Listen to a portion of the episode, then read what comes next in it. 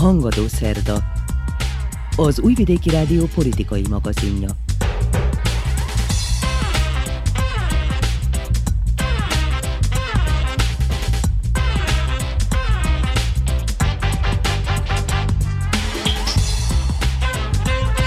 Köszöntöm a hallgatókat, Dani Zsolt vagyok.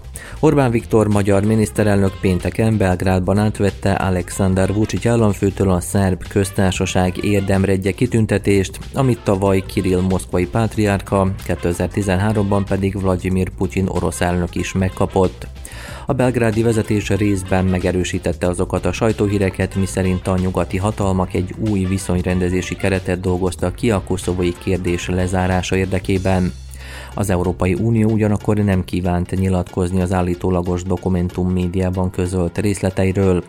A kormánynak akarata ellenére kiemelten kellett foglalkoznia a fővárosi Europride rendezvényel, amelyet tüntetések és erőszak kísért, pedig Belgrád inkább az ENSZ közgyűlés idei ülésszakára helyezni a hangsúlyt, amelyen Szerbia magas szinten képviselteti magát. Jogi precedens történt Majdányon, anyagi elégtételről hozott ítéletet a bíróság néhány családnak, akik beperelték az államot és a rendőrséget, mert házaikat úgy tönkretették a menekültek, hogy azok lakhatatlanná váltak.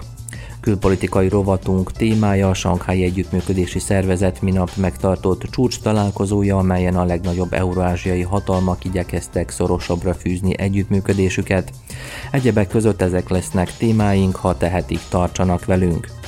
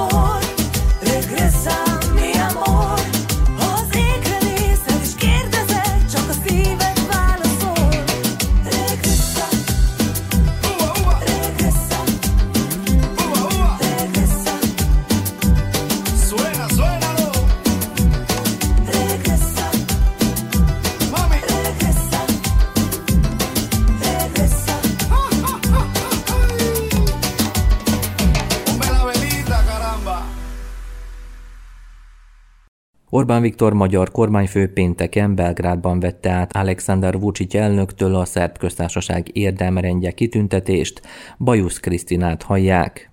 Orbán Viktor a szerb köztársaság érdemrendjének nagy lánca elismerést, a Szerbia és Magyarország közötti együttműködés és baráti kapcsolatok fejlesztésében és erősítésében nyújtott kiemelkedő szolgálataiért ítélték oda. Ezt a kitüntetést eddig Vladimir Putyin orosz elnöknek, Xi Jinping kínai elnöknek, Nur Sultán Nazarbayev volt kazak elnöknek, Kirill moszkvai pátriárkának, valamint Milorad Dodiknak, Bosznia-Hercegovina háromtagú államelnöksége szerb tagjának ítélték oda. Aleksandar Vucic, szerb államfő.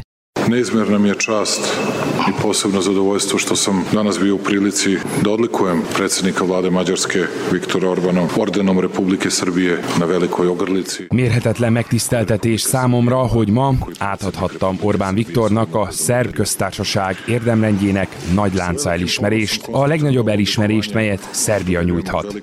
Ez az elismerés Szerbia igaz barátját illeti, a magyar-szerb baráti kapcsolatokért tett lépéseiért. Nagyon hálás hálásak vagyunk magyar barátainknak, de főleg önnek, miniszterelnök úr, a támogatásért, melyet országunknak nyújtott az Európai Unió felé haladás kérdésében, a regionális ügyekben, de főleg a két ország közös projektjeiben.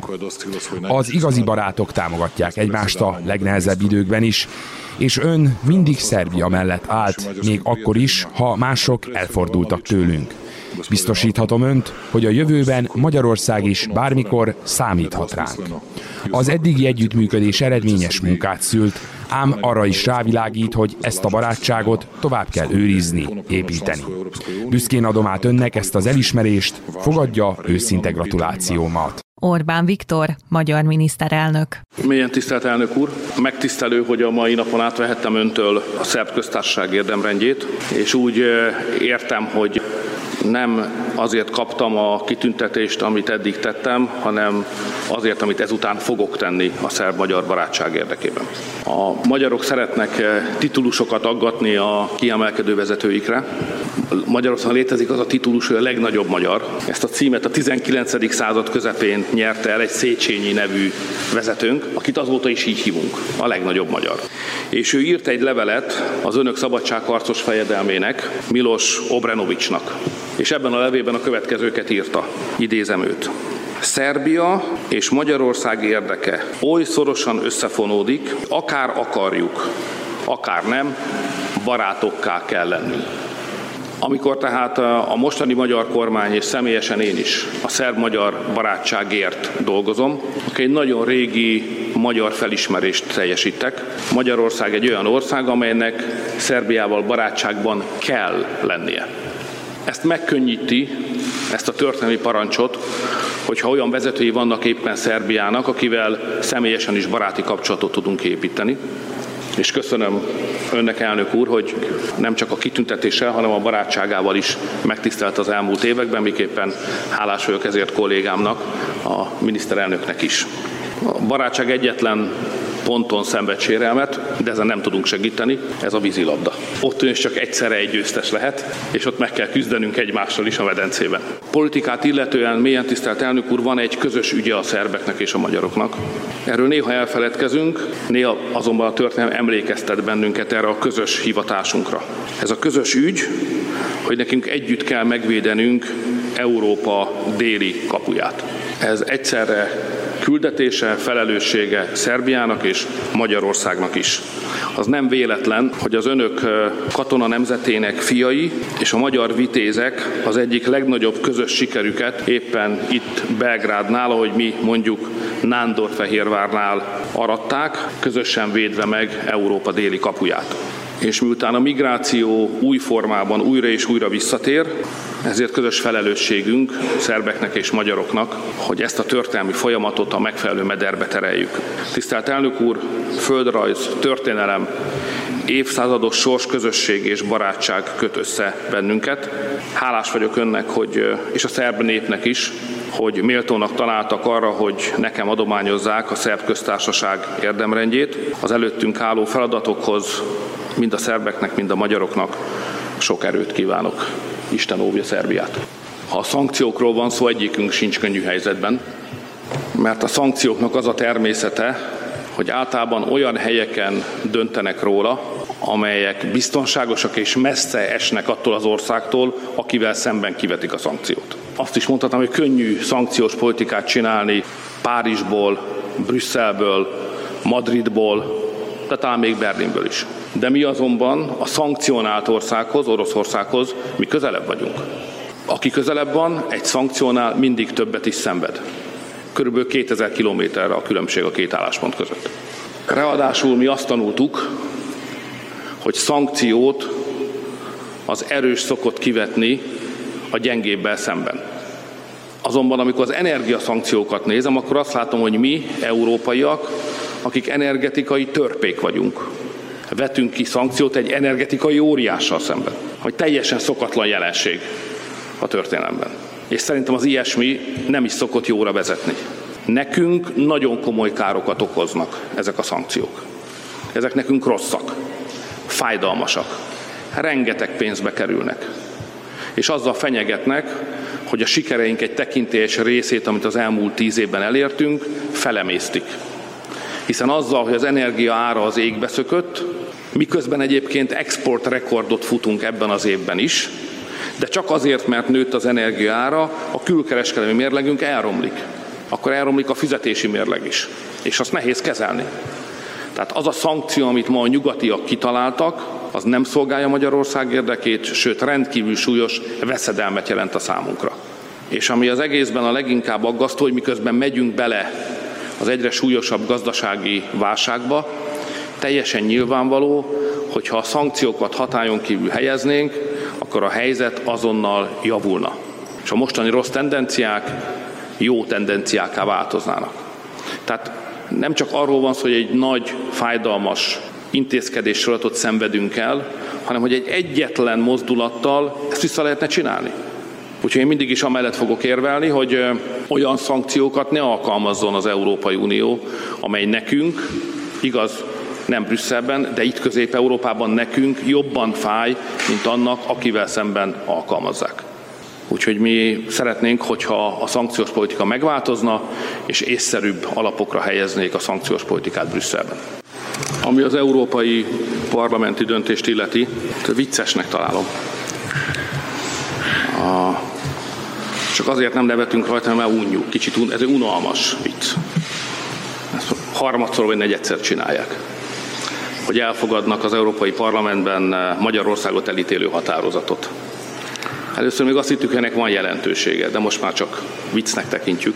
A történet mögött az áll, hogy a, az európai baloldal elfoglalta a, az Európai Parlamentet. Baloldali többség van, és ami egykori pártszövetségünk, az Európai Néppárt is folyamatosan balra csúszik, és a jobb oldal pedig egy jelentős mértékű kisebbségi pozíciót tud csak megtartani a kezében. A szavazati arányok pontosan jól mutatják ezt. A jobboldali pártok Magyarország mellett szavaztak, a baloldali pártok meg Magyarország ellen. Tehát itt nem egy objektív ítéletalkotásról, hanem egy pártpolitikai támadásról van szó, amely nem az első Magyarország ellen. Az elfogadott dokumentum színvonalát pedig egyszerűen csak politikai propagandának vagy pamfletnek minősítjük. Önök szerbek, tehát tudják milyen az, amikor negatív véleményt mondanak egy országról. Velünk is az történt, kifogytak már a szavakból is. Tehát már új szavakat kell kitalálni. Itt van például ez a nem is tudom, választási autokrácia, vagy micsoda. Tehát lassacskán a magyarokra használható negatív jelzők elfogynak, és most újakat találnak ki, amiket mi nem is pontosan értünk, hogy mit jelent. Mi csak annyit értünk, hogy Magyarországon választások szoktak lenni, a választópolgárok leadják a szavazataikat, és az alapján kialakul egy parlamenti többség, és ha a többség az jobboldali, akkor az nem tetszik a baloldalnak, és akkor intifádákat rendeznek az Európai Parlamentbe. De még egyszer mondom, lassan már csak a saját maguk szórakoztatására, mert bennünket ez már egyáltalán nem érdekel.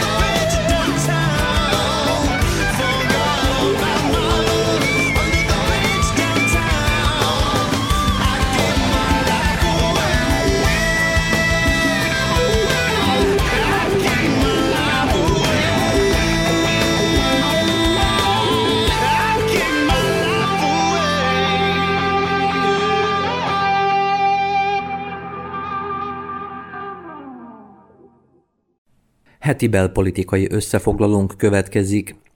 A napokban megjelent sajtóhírek szerint az elkövetkező időszakban sem várható jelentősebb előrelépés Szerbia uniós integrációját illetően a belgrádi és a brüsszeli vezetés következő kormányközi konferenciájára várhatóan decemberben kerül majd sor.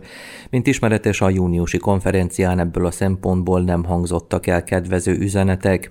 Szerbia tavaly decemberben nyitott meg új csatlakozási klasztert, amit ugyancsak két év inaktivitás előzött meg. Az Európai Unió közben folyamatosan tudtára adja Belgrádnak, hogy mit várna el tőle.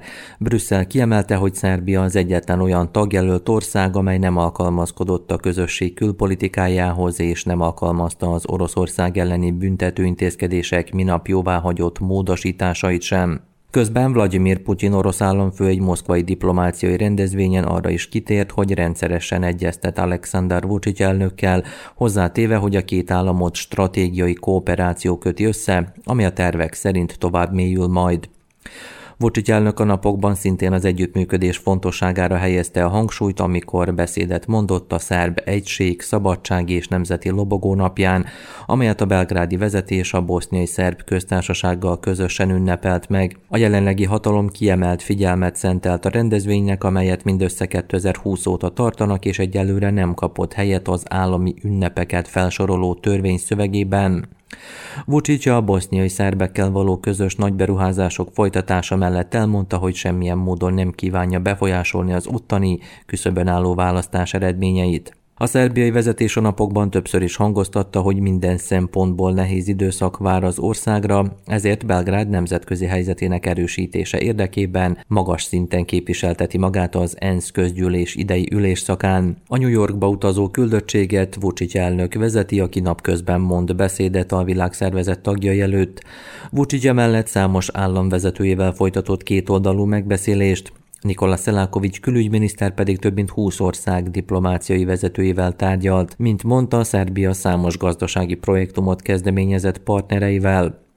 Annak ellenére, hogy nyugatról a keleti hatalmakkal való jó viszony miatt bírálatok érik országunkat, Belgrád az elmúlt években igyekszik magasabb szintre emelni az Egyesült Államokkal ápolt kapcsolatokat is.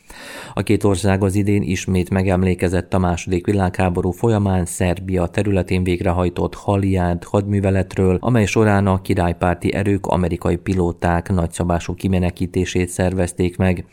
Ezzel párhuzamosan Vucic elnök fogadta Christopher Hill amerikai nagykövetet is. Mindeközben majdnem teljesen leállni látszik a kormányalakítási folyamat, amelyel kapcsolatban minden héten csak elvétve lehet hírt látni. Az ügyvévő kabinet hat hónapja működik, és egyelőre csak az új hatalmat alkotó pártok listája az ismert. Alexander Vucic a szerb haladó párt elnöke pedig egy új mozgalom létrehozását jelentette be, amelynek célja, mint mondta, a Szerbia fennmaradása és haladása. A nemzet irányultságú szervezet fél éven belül alakul meg, de egyelőre csak találgatások láttak napvilágot volt azzal kapcsolatban, hogy a mozgalom milyen politikai célt szolgálhat. A sajtóban megjelent cikkek szerint a lépés a hatalomról alkotott kép, azaz imázs újragondolásáról van szó. Belgrád szívesen látta volna, ha a közvélemény és a sajtó figyelme az eddig említett eseményekre összpontosul, a hatalomnak viszont foglalkoznia kellett a napokban megrendezett Europride mozgalommal, amelyet az LGBT közösség szervezett, az illetékesek korábban a Pride-ot és az ellene bejelentett felvonulást is megtiltották, ennek ellenére mindkettőre sor került. A lerövidített és módosított útvonalú séta közben nem volt komolyabb incidens, de az azt megelőző és követő órákban a felvonulást ellenző szélsőségesek összecsaptak a rendőrökkel. A Pride 5 résztvevője és 13 rendfenntartó sérült meg, 87 szemét pedig letartóztattak. Az illetékesek üzenete szerint minden rendbontót azonosítanak. Vucic elnök elutasította azokat az állításokat, miszerint a felvonulásra azt követően került sor, hogy Christopher Hill amerikai nagykövet követelte tőle azt. A hatalom pontja szerint hivatalosan nem is került sor a rendezvényre. Anna Bernabics miniszterelnök, aki maga is az LGBT közösség tagja elmondta, hogy nem vett részt a felvonuláson, mert meglátása szerint tisztségviselőként máshol volt a helye. A Pride felvonuláson jelen volt Vladimir Bilcsik, az Európai Parlament Szerbia jelentéstevője is, aki az emberi jogok biztosítását nevezte a legfontosabbnak, ezek pedig a modern Európa alapjait is képezik, tette hozzá. A felvonulás körüli történésekről nem minden aktivista és szakértő foglalt azonos véleményt. Egyesek szerint óriási kompromisszumra került sor a szervezők részéről, hogy egyáltalán sor kerülhessen a rendezvény csonkított változatára, mert ellenkező esetben sikertelen lett volna a Pride. A rendezvény szervezésében résztvevő külföldi aktivisták szerint a másik országokban eddig nem tapasztalt nehézségek ellenére az elmúlt évtizedek legfontosabb felvonulására került sor Belgrádban. Olyan vélemények is napvilágot láttak, miszerint a történtek az egész társadalom kudarcát jelentik, különösen ha figyelembe vesszük, hogy a hatalom hónapokkal korábban kiállt a nemzetközi felvonulás mellett. Szerbiában napokon belül megkezdődik a Covid-járvány miatt elhalasztott népszámlálás is, amely egész októberben tart, előzetes adatokat november végén tesznek közzé. Szakemberek jelenlegi becslései szerint az összeírás 6,5 millió polgár adatait tartalmazza majd. Az ország lakossága néhány éven belül pedig kevesebb lesz, mint a második világháború végén. A fogyatkozás mostani üteme szerint az évszázad közepére Szerbiában 3,5 és 4 millió közé csökkenhet a polgárok száma.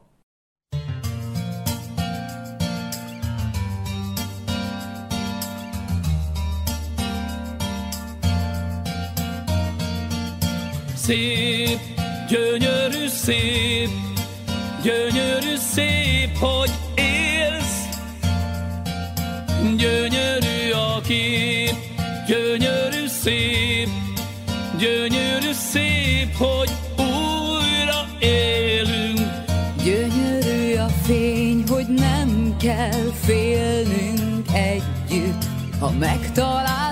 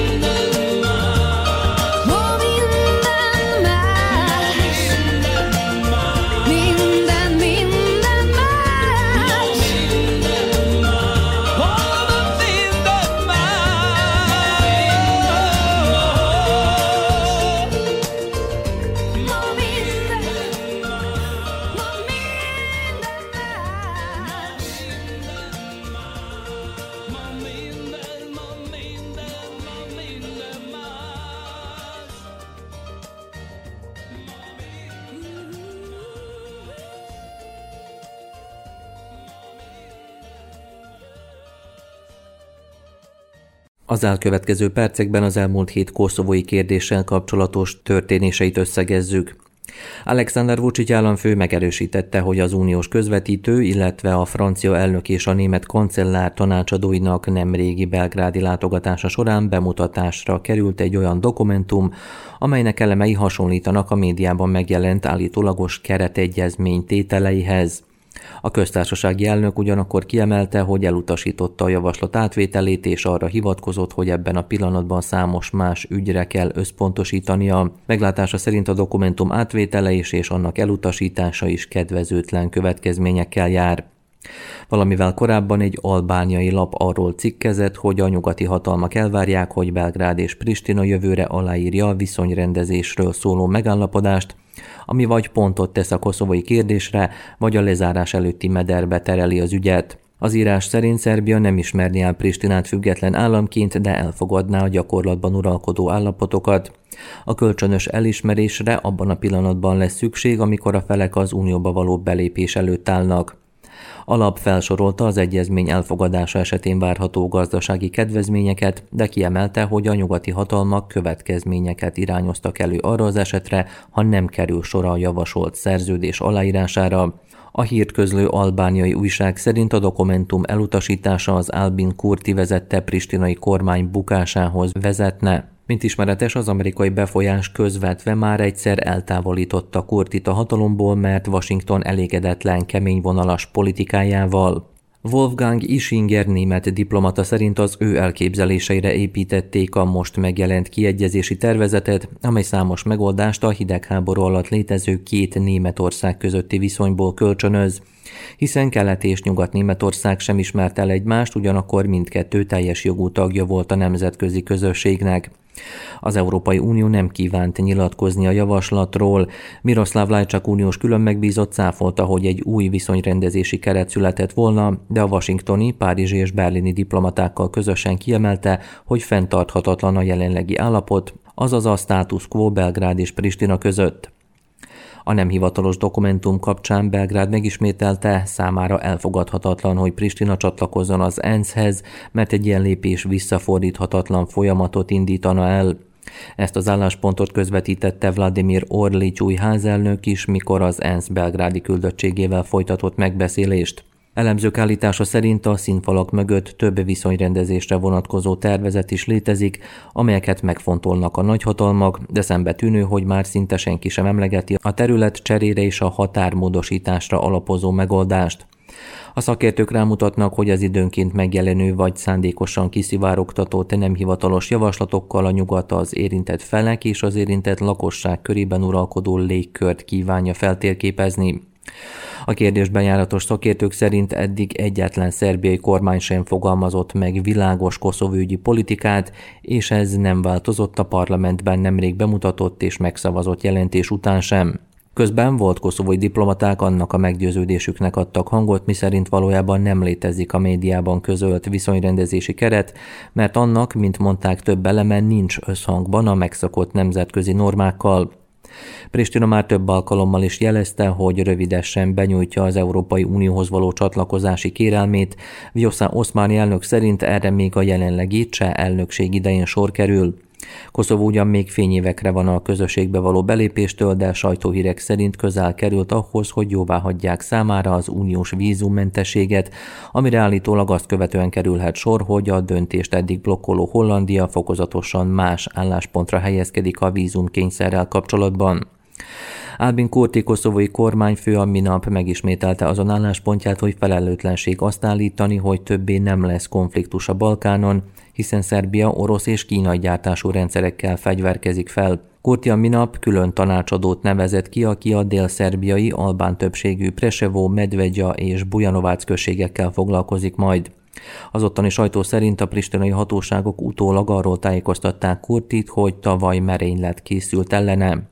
A felszínen továbbra sem látható semmi jele a Belgrád és Pristina közötti viszony rendezésének, amit az is jól ecsetel, hogy a koszovói belügyi tárca nehéz napokat ígért a belgrádi vezetésnek, miután Vucic elnök egy ünnepségen azt közölte, hogy Szerbia nem adja fel területének egyetlen részét sem. az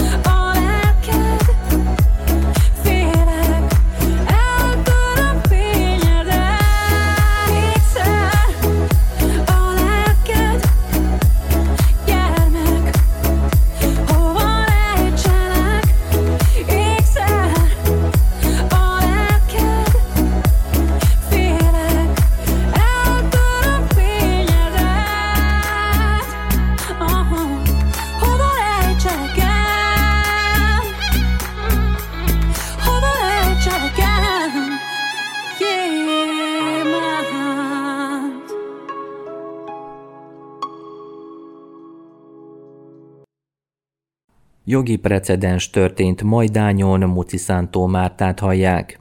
Anyagi elégtételről hozott ítéletet a bíróság néhány család számára, akik beperelték a szerb államot és a rendőrséget, mert a házukat úgy tönkretették a menekültek, hogy azok lakhatatlanná váltak. Az érintett családok egy évvel ezelőtt ügyvédhez fordultak, és átadták a szükséges bizonyítékokat arra vonatkozóan, hogy ingatlanjukat szándékosan vagy gondtalanság miatt kár érte. Ez pedig a rendőrség a feljelentések ellenére nem akadályozta meg. A kárpótlásról a napokban érkezett a bírósági értesítés. Bosko Stanimiro ügyvéd elmondta, hogy jogilag kötelező érvényű, hogy ügyfele anyagi kárpótlást kapjon. Znači da je pravosnažno naknada štete dosuđena, da je sud utvrdio da je došlo do propusta MUPA Republike Srbije i da je na osnovu toga njoj dosuđena naknada štete u iznosu koju je utvrdio veštak. A bíróság megállapította, hogy a szerb belügyminisztérium, vagyis a rendőrség részéről mulasztás történt, aminek alapján akkora összegű anyagi elégtételt kell fizetni, amekkorát a bírósági értékfelbecslő megállapított. A megítélt érték megtérítését a szerb államnak kell állnia, illetve ilyen címen a megállapított pénzösszeget ki kell fizetnie. Egy érintettet is felkerestünk, aki egy majdányról elszármazott család. Majdánon van a házunk. Tönkretették a migránsok, a men- nem menekültek ezek migránsok, mindegy, tönkretették, ó, hát nem tudom mikor kezdődött ez, hogy ők be, beköltöztek, de olyan, hogy falakat bontottak ki, ablakokat szedtek ki, félfástól ajtókat kiszedték, összetörték a fürdőszobát, a falakból kiszedték a kábeleket, ami vadi új volt, mi ezt a házat 2011-be vettük, és minden, hát lakhatatlan, be se lehet menni szinten, le van bontva, a lampériás volt a konyha, a fürdőszoba, azok le vannak szedve, saralva van ugye nádas a plafon, azok is le van, le van hullva, nem, az alsó épületeket mind lebontották, szinte a tetőt leszették, ott a, van, ahol áll még némi kis fal, de ott, ott is hátul supa volt, annak két ablaka volt, kiszedték, nem is tudom, hogy hogy magyaráz, a kinti WC is volt, azt is lebontották. Föltételezem, hogy maguk ezt felújították, amikor megvették, ugye? Igen, igen, igen, a fürdőszobát, a, a villanyvezetékek újak voltak, betonozva lettek a szobák, belettek pucolva a szobák, belettek messzelve. Egy- Olyan volt ez az épület, amikor megvettük, meg, meg megcsináltuk, hogy például vikendkor, amikor ott dolgoztunk a kertbe, ott aludtunk, ott kávéztunk a teraszon, fürdőszobába tusoltunk, hát mind szép lakható volt. Mink azt úgy vettük, hogy nyugdíjas korunkba esetleg kimegyünk oda, mert itt elég nagy a rezsi ennek a háznak, és akkor a lányunk ott él, az unokák ott vannak, az anyukám ott van, hugom ott fog lakni. Majdányon? Igen, Mhm. uh-huh. igen. Mi meggondoltuk, hogy majd ide kimegyünk. Gyümölcsfákat ültettünk a kertbe, császárfát 50 darabot, abból jó, ha van most három-négy, azt kiszedték, diófát kivágták, megyfát kivágták, szilfafát, mindent, a cseresznyét meg ilyesmit ágastól szedték, Igen, gondolom, hogy föl eltüzelték, föltételezem, Igen, melegettek igen. mellette. Igen, igen. Lakhatatlan a ház. Nem tudom, van videónk, van képünk róla. Mhm. Tehát ezt bizonyítani tudták tulajdonképpen a bíróságon, Igen, igen. hogy persze. hogy nézett ki, és mi lett belőle. Hát a régi képekről, ugye arról rég, régen, amikor megvettük, arról nem volt, csak a férjemnek a telefonjában egy kép, tehát voltak tanuljaink, akik tudták, hogy hogy néz az ki, ott a lányunk, jártak oda, meg, meg szomszédok is volt tanú, aki bizonyította, hogy az hogy nézett ki. Az egész be volt kerítve, betonalappal, drótkerítés, vasoszlopok vannak, nagy vaskapu, tehát zárva volt a kapu is, az ajtó és minden. Bemásztak, Elő- föltételezem, megtalálták a módját. Bemásztak a falon, meg ö, ugye drótkerítés, azt lenyomták, és akkor ott bejártak. Hátul volt ilyen góré, vagy katárka, hogy mondják, mindegy, bánátba, így, így. Igen. Az is szét lett bontva, minden, minden, minden ott hátul. Disznólak voltak, három, supa volt, ja, mindent tönkretettek. A fürdőszoba falat úgy lebontották, hogy azon jártak a falon föl a padlásra, mert a végén már ott laktak a padláson. Mi hívtunk rendőröket, amikor csak oda kimentünk, meg láttuk, hogy vannak bent, hí- hívtunk rendőröket, és jegyzőkönyvet írattunk velük, mert... mert Ez volt az, ami döntő volt a bíróságon, föltételezem. igen, igen. Megírták, hogy mikor, me, hány órakor mennyit találtak bent. Volt, amikor 19-en voltak, volt, de padlásra föl se tudtunk menni, ugye, mert létránk nem volt. Csak néha kértünk a szomszédból kölcsön, és akkor hát így, így, ebben bizonyítottuk. Sok jegyzőkönyvünk nem volt, mert ezért is ugye fizetni kell. Azt ki tudta, hogy mi lesz a dologból. Ja, hogy volt, tehát fizetni kell azért, hogy aztán jegyzőkönyv... 90 dinár, plusz a postaköltség, ezt utalni kell, és akkor kaphatjuk meg a jegyzőkönyvet.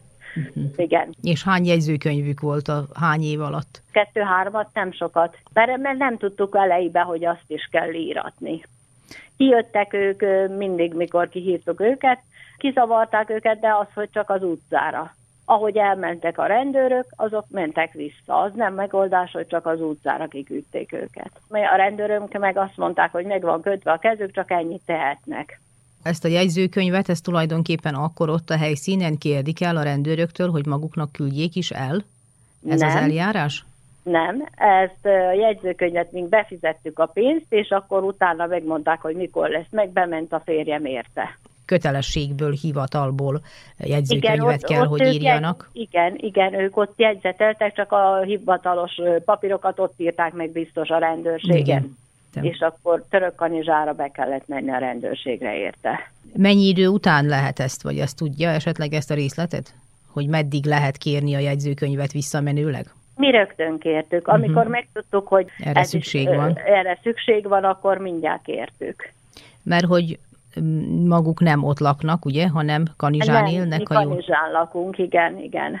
Nem ott lakunk, és csak hétvégén tudtunk kimenni, mert az én férjem az kamionsofőr, nincs itthon, csak hétvégén. És mindig hétvégén mentünk ki. Hogy jutottak el eddig, hogy ügyvédhez forduljanak, vagy mikor fordultak ügyvédhez?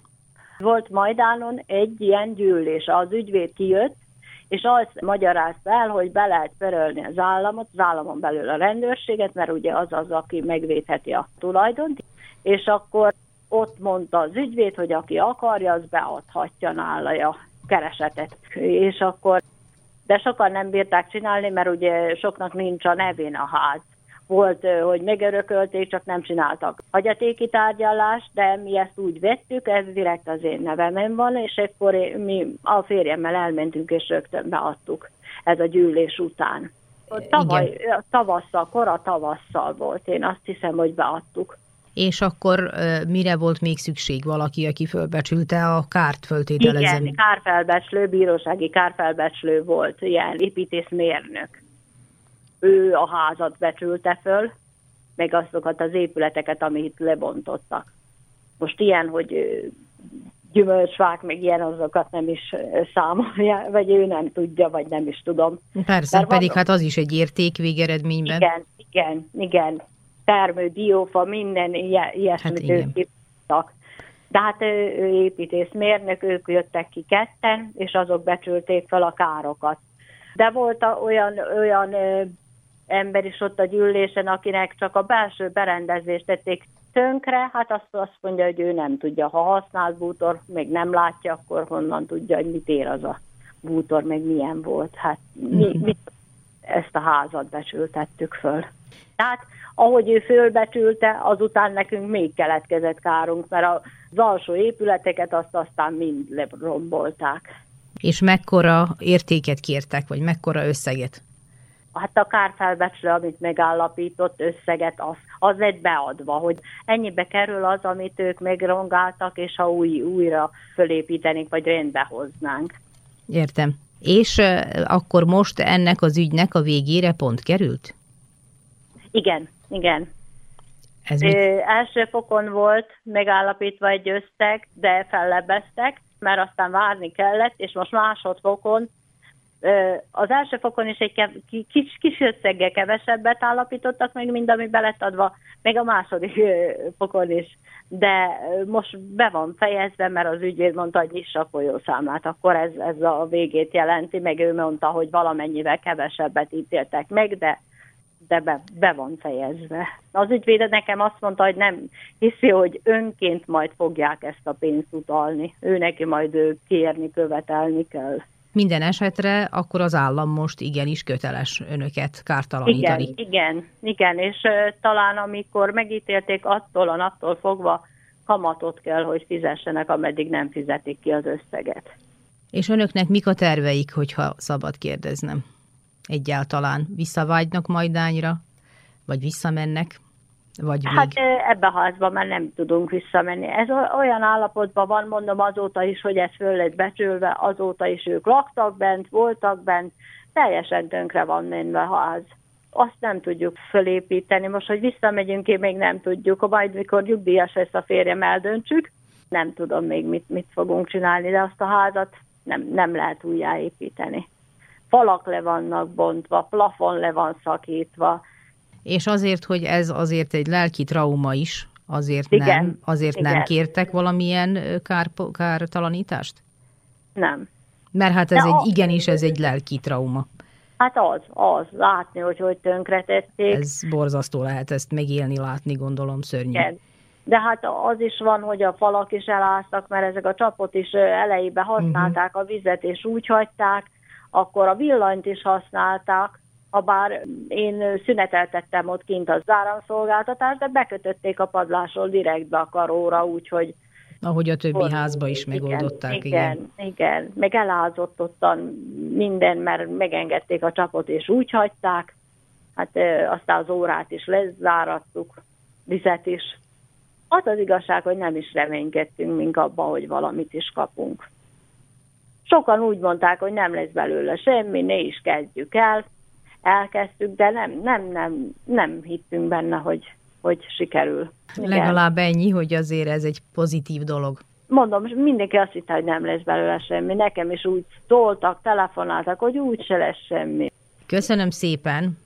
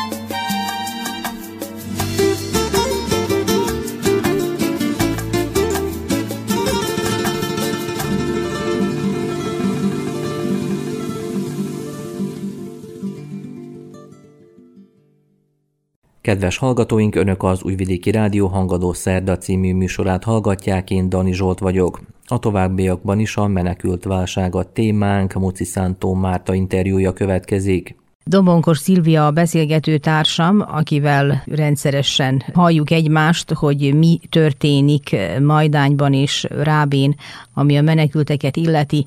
Most körülbelül hányan lehetnek? Hozzávetőleges számok, amelyeket tudnak kísérni, az mindig ott van, mozog a 80 és a 100 fő között, de van, mikor vannak többen, hogyha visszatoloncolják őket Romániából, vagy esetleg Magyarországról, akkor a szám meg szokott emelkedni értelemszerűen. De az utóbbi időben azt tesszük észre, hogy ez a csoport, ha már nevezhetök 100 főt, 80 főt, vagy azon kicsit följebb is számadatot, hogy váltják egymást. Tehát jönnek és mennek, a, nem, nem tartózkodnak olyan sokáig itt pár napot, esetleg egy vagy két hetet, és akkor többszöri próbálkozást hajtanak végre. Van, hogy naponta is többször próbálkoznak, három-négy alkalommal is próbálkoznak, és közben föltételezhetően, ha fogy a pénzük, akkor visszamennek befogadóba, vagy nem tudom hova, és akkor egy hét múlva, pár nap múlva jönnek újra. Tehát ezek a, ez, ez a szám, ez, ez körülbelül konstans, ez a 80-100, amennyire én tudom. Tehát nem én számolom, de e, ehhez vetik a számot, hogy körülbelül ennyien mozognak nálunk. És ők hol tartózkodnak elsősorban? Hát, Mármint az elhagyatott házakban vannak, vagy, vagy nem csak Ö, én ö, most is azt mondom, és sajnálom, hogy néhány média közlésben nem szerepelnek az- azok az adatok, amik itt vannak, hogy például hála jó Istennek, hogy a migránsügyi főfelügyeletnek a munkatársai itt vannak a terepen nap 24 órájába, ők azok, akik kísérik a mozgásukat, ők azok, akik számolják, ők azok, akik úgy mondom kontroll alatt tartják őket, és Majdán Rábé között van az a bizonyos, hát minek nevezzem, raktárhelyiség volt, vagy hangárnak nevezik a migránsok.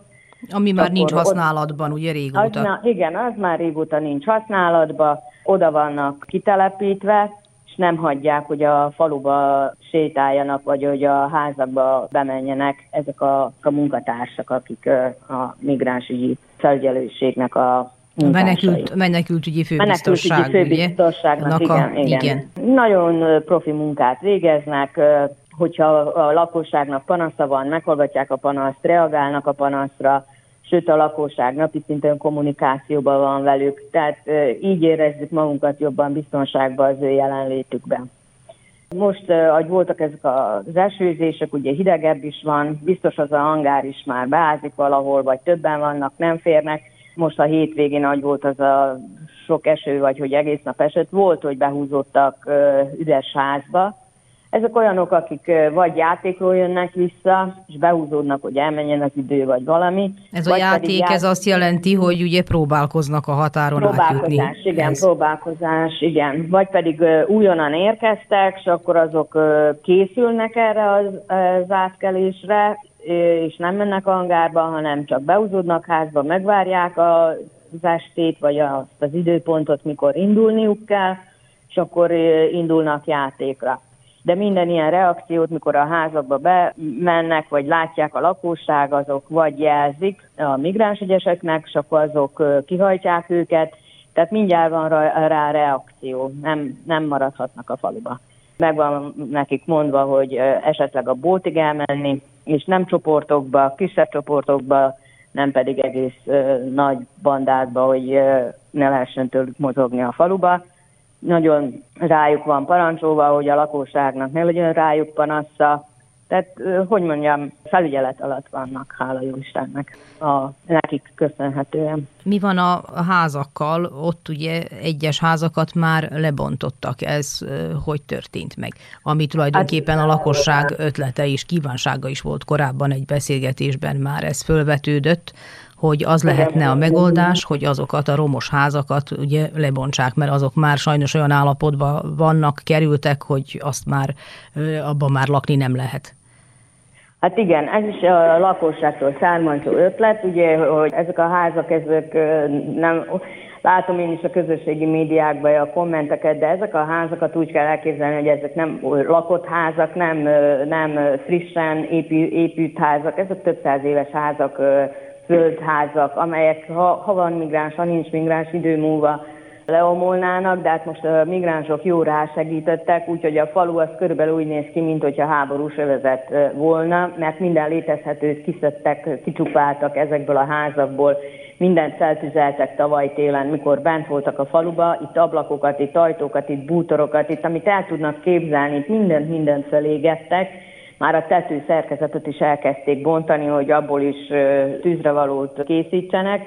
Úgyhogy ezek a, rá, ezek a házak ez úgy néznek ki, mint amelyikbe rakéta csapódott. Tehát lehetetlen, nincs rá lehetőség szerintem arra se, hogy renoválják vagy újjáépítsék. És akkor csúnyítja ugye a falut is, mert azok, akik nem tudják, nem látják, nem voltak a faluba, azok nem látják, hogy ez hogy néz ki. Tehát az itt élőknek ez siralmas nézni a napi szinten ezeket a lerombolt házakat, értelemszerűen talán úgy volna benne logika, hogyha ezeket a házakat eltisztítanák a placról, olyan értelemben, hogy az áram és a vízhasználat rajta maradjon, más nem a gazda talán plaszként el tudja adni, akkor is nagyobb értéke van, mint így a romos házzal együtt. Igen. Neki a, na, a romos háznak nincs értéke, tehát úgy el se tudná adni a gazda el a romhalmazza, mert az eltakarítása többe kerül, mint amennyibe kerülne egy üres. Igen, igen. És akkor ezek a, ezek a tulajdonosok nem vadon, hanem ezek a tulajdonosok kontaktálva vannak, tehát kapcsolatban léptek velük, persze, hogy a bontási engedélyt, amit kértek, beleegyezésükkel történik a bontás azoknak a lakóknak, akik, ö, akik ebbe beleegyeztek. Majdányon elkezdték, ö, most tartanak egy második, a második háznál, de hát az időjárás egy kicsit visszafogja őket, mert esőbe nem tudnak dolgozni, ugye ezek a nagy gépek, amelyekkel bontják, de föltételezhetően, hogy ö, az időjárás kedvező lesz, akkor folytatják tovább. És ki az, aki pénzeli ezt? Ki az, aki pénzeli ezt a bontást? A pénzelést azt én is a médiából, médiából tudom, hogy a Szerb Török Kanizsáért Egyesület, gondolom civil egyesület felügyelete alatt történik, és magyarországi támogatásból zajlik a házaknak az eltakarítása.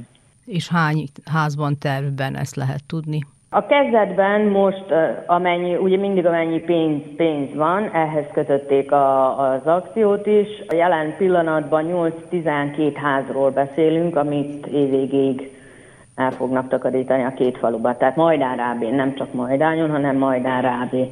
De lenne még, lenne még több is? Lenne több is, mert ez nem olyan kevés. Szerintem lenne több is, mert engem is hívtak telefonon ismerősök, akik hallották, hogy mi történik, és van érdekeltségük, vagyis nekik, van, nekik is vannak ilyen házaik, hogy hol lehet jelentkezni, hol lehet bejelenteni, hogy ők is szeretnék, ha eltakarítatnák a házukat.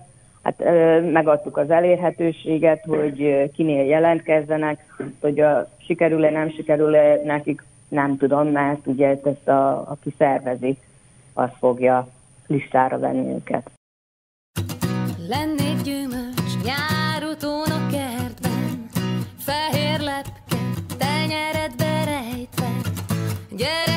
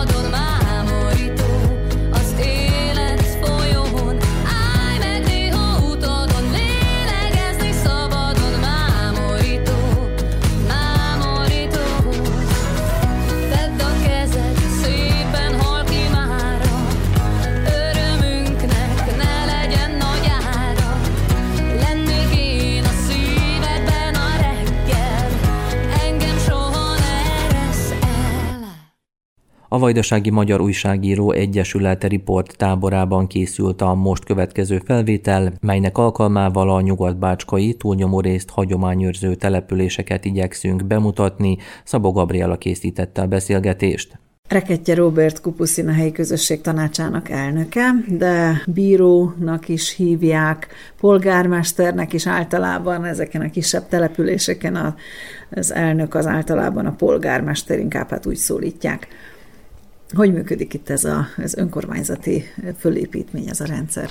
Hát Kupuszinán, mint Kupuszinán, hagyományosan, régi módian a falu megválasztja a helyi tanácsot, a helyi tanács tagjai viszont kiválasztják a polgármestert, vagyis a bírót, úgymond.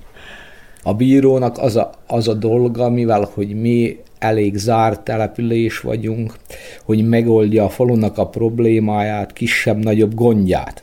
Nálunk úgy működik, hogy elég sok a civil szervezet, a civilik nélkül sajnos nem volna élet Kopuszinán. A civil szervezetek közül tudnám el említeni, szóval felsorolom mindet. Van a, a helyi tűzoltó egyesület, a kultúrkör, akkor a helyi vadászok és a helyi horgászok. A sport, mint sport, a helyi partizán sportegyesület sajnos végnapjait éli, mert nincs igazán ember, aki, aki tudna foglalkozni vele. De van egy tekepályájuk is. Igen, a helyi önkéntes tűzoltó testületnek a Magyar Nemzeti Tanács által sikerült hozzájutni egy négy pályás automata tekepályához, ahol most építessük azt a, azt a fajta elgondolásunkat, hogy Kopuszina saját csapattal szeretne benevezni a, az országos vagy vajdasági ligába. Ezek szerint akkor sportból a teke az, ami, vagy a kugli az, igen, ami működik. Igen, jelenleg az működik. Úgy indul az egész, hogy minden év január hónapjába összehívom a civileket, a civilek vezetőit jobban mondva, és mindenki elmondja az az évi terveit hogy melyen, milyen dátumon akarja a saját ö, manifestációját úgymond megszervezni. Most ez egy-két nappal ide-oda tolódhat, vagy egy-két héttel, de, de általában ez működik, és akkor a tűzoltók is bejelentik, hogy ö, minden év téli hónapjaiba elindul a szervezetek közötti tekebajnokság, amikor lemén ez, ez körülbelül majd másfél hónapig tart, amikor lemén ez a tekebajnokság, utána indul az utcák közötti tekebajnokság, amikor lemén az utcák közötti, akkor viszont indul az egyéni. Amikor ez minden befejeződik, ez körülbelül majdnem a tél végig tart. Úgyhogy ez nagyon jó program, az, az mellett, hogy a kultúrások mindig szép műsorokkal várják a falunak a népét, mindig készítenek színdarabot, sőt nem csak Kupuszinára járnak, hanem a Bajdaság minden sarkába, zugába eljutnak, nagy fölkéréseket is kapnak, sőt külföldre is mennek, Úgyhogy nagyon örülök ennek, hogy a civil élet itt még Kopuszinán zajlik, lehet mondani, és jó, jó még mondta, hogy bíró is a faluban. Ez miben nyilvánul meg, hogy működik ez a rendszer? Hát ez a rendszer úgy működik nálunk, ez, eznek haz, hagyománya van visszamenőleg, most nem tudom pontosan, hogy mióta, de minden hétfőn Kupuszinán van békéltető bizottság. Hogyha a helyi embereknek gondjuk van egymás között, Teszem azt, hogy a szomszéd elszántott egy ekevágást, vagy kettőt, vannak ettől nagyobb problémák is, ugyebár, de ezt tett hozom föl, mint példa, akkor hétfőn reggel bejönnek ide a, a békéltető bizottságba, és akkor mindenki elmondja a saját baját, gondját, és akkor a békéltető bizottság, én is hozzászólok a dolgokhoz, és 99%-ban, merem mondani, hogy 100%-ban megoldódnak a dolgok. Ezek szerint a közbiztonság az nagyon jó most itt helyben. A közbiztonság jelenleg jó, de a helyi közösség tanácsát itt különböző lépéseket ennek érdekében, azért, mert a fő, a falunak a fő bejáratjait lekameráztattuk, a központunkat, és minden olyan kiáratot lehet mondani a faluból, ahol azok az emberek tudják csak a kiáratot, a, akik nem ide valósiak, hogy hogy is mondjam ezt maguknak, a kupuszin tud máshogy is kimenni a faluból, de a főbejáratok úgy le vannak kamerázva, olyan kamerákat sikerült beszerezni, amik az autóknak a tábláját, szóval a rendszám tábláját is leolvassa. És már x esetben sikerült megoldani ezekkel a kamerákkal a dolgokat és problémákat, és visszamenőleg tehát én gondolom, hogy elég régóta nincs se lopás, se ilyen úgy. Voltak problémáink kezdetben a migráns válsággal is jöttek, de amióta be vannak ezek a kamerák, még minden azóta nincs migránsunk. Úgyhogy ez, ennek direkt örülök.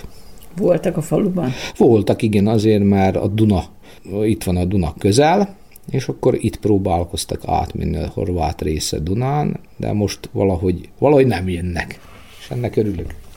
Rekecse Robertel a Kupuszini helyi közösség tanácsának elnökével Szabó Gabriella beszélgetett.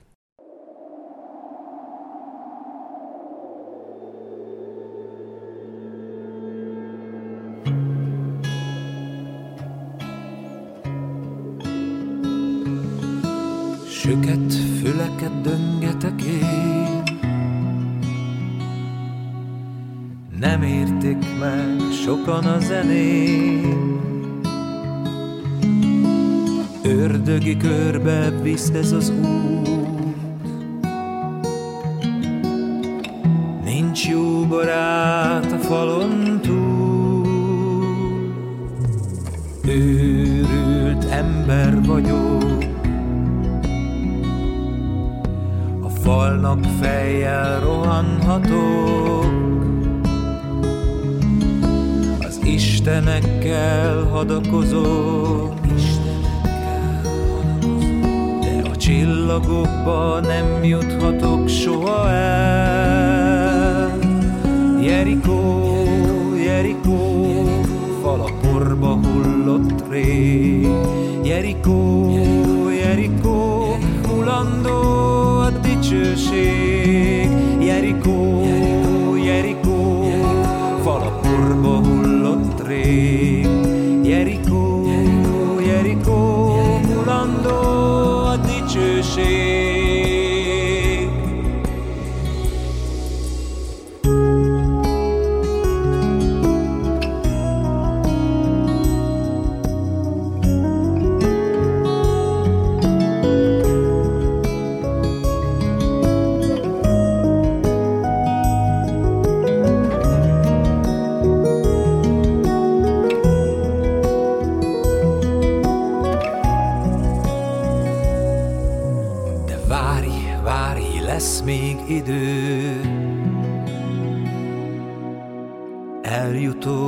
a falak mögé. És a kürt hangjával lerombolok. Hogy meghalljátok a győzelmi indulót. Jerikó, Jerikó, fal a porba hullott rég. Jerikó,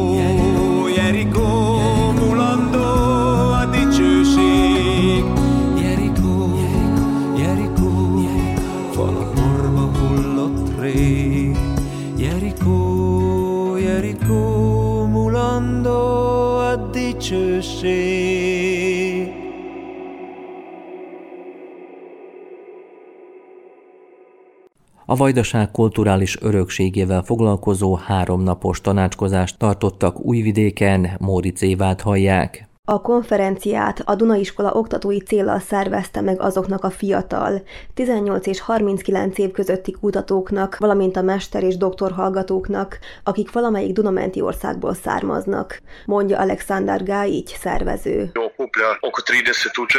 Mintegy 30-an érkeztek a programra. Minden olyan résztvevőt is örömmel fogadtunk, akik nem Dunamenti országból érkeztek, de törekedtek és érdeklődést mutatnak a Dunamente régió iránt. Egyebek mellett a történelme, kultúrája, hagyományai iránt. Különösen azért, mert az idén a tanácskozás a kultúrtörténeti örökségre helyezte a hangsúlyt, valamint azoknak a nemzeteknek, amelyek a vajdaság területén élnek. Minden előadónk kiemelkedő egyetemi tanár. Érkeztek hozzánk Tübingenből, Ulmból, Budapestről, Temesvárról, természetesen Újvidékről és Belgrádból is. Az előző években pedig Ljubljanából, Koperből, Rijékából, Zágrábból és Bolonyából származó egyetemi tanárok, kutatók tartottak előadást, melynek keretében bemutatták a legújabb, a Dunamenti régióval kapcsolatos kutatásukat a program résztvevőinek kultúrtörténeti és antropológiai kontextusban. A konferencia célja, hogy népszerűsítse a kutatást, valamint hogy kapcsolatot teremtsen a fiatal kutatók, hallgatók és professzorok között. Célcsoportunk tehát a kutatók, illetve a kutatás iránt érdeklődők a Dunamenti régiókat különböző szempontokból fogják megvizsgálni ahol több tudományt, szakterületet érintő és a kultúrák közötti megértésre helyezik a hangsúlyt mondta Alexander Gájic szervező. A hallgatók számára minden interkulturális tapasztalat sokat számít, mondja Király Edith, a budapesti Ötvös Loránd Tudományegyetem tanára, a konferencia egyik előadója. Az az érdekes, hogy a Dunai utazások gyakorlata, tehát az, hogy hogyan utazunk a Dunán, milyen hajóval, milyen sebességgel, milyen irányba, az valamilyen módon megszapja azt is, hogy hogyan érzékeljük ezt a vidéket. Szószoros értelmében azt, amit látunk, de azt is a tág, tágabb régiót is. És a, az érdekes az, hogy ezt ugye különösen a, a gőzhajózás nagy fénykorában, az 1830-as évek elején, amikor ez beindult a Dunán, nagyon jól lehet követni a különféle útirajzokban, amik egymás után jelentek meg, akkoriban angol és német nyelven, hogy hogyan próbálják beilleszteni ezt a régiót a, az ismert európai um, rendbe és geográfiába is egyébként. És a, az érdekes az, hogy, hogy, hogy van egy ilyen hurrá optimista, progresszív vonulat, akik egyszerűen abban reménykednek, hogy hogy a gőz az elhozza magával a boldogságot mindenki számára, a gazdagságot, a jólétet, a műveltséget, és a különbségek eltűnnek az emberek között. És persze vannak olyan nézőpontok is, amik, amik meg azt mutatják, hogy a különféle népeknek, nációknak, országoknak különféle fejlettségi szintet utalnak ki az utazók, tehát hogy úgy sokan voltak, akik úgy érzékelték, hogy a fejlett nyugatról mentek, ugye az elhanyagolt és néptelen kelet felé, és ez, ezzel együtt ők ezt, tehát ez, egy, ez azért egy nagyon pozitív hozzáállás volt, hogy azt kívánták, vagy azt szerették volna, hogyha ez megváltozik, tehát hogyha ez a, amit akkor Európa perifériájának tekintettek, az is bekerül az európai vérkeringésbe, de mégis használtak egy ilyen, hát a mai szempontunkból nézve nagyon előítéletes rasztert, amit ráhúztak a, ezekre az országokra, és az én előadásom azzal foglalkozott, hogy a 20. században ezt hogy próbálták különféle írók meghaladni, akik maguk talán végig is utazták a Dunát, de nem is ez az érdekes, hanem az úti rajz műfaját, ezt arra használták fel, hogy valami mást fogalmazzanak meg. Vagy olyan módon, hogy alulról fölfele utaztak, vagy olyan módon, hogy egyáltalán nem is követték annyira szorosan a, a Duna vonalát, vagy, vagy egyszerűen mindenféle más eszközökkel, és hogy ezzel egy egész másfajta elképzelést is lehet közvetíteni, tehát hogy amiben inkább pontosan az az érdekes, hogy ez egy olyan folyó, ami nem hasonlít sok más folyóra, nem egy nemzet folyója, hanem, hanem sok fajta identitást köt össze, és hát tulajdonképpen Magris könyvéről is ezért hosszabban volt szó, amiben amikor a 80-as években megalkotta a Duna, egy ilyen új Duna mítoszon keresztül a sok nemzetiségű Duna régió eszményét, mint egy ilyen egyszer volt, és kívánatos egyszer majd legyen megint típusú világot.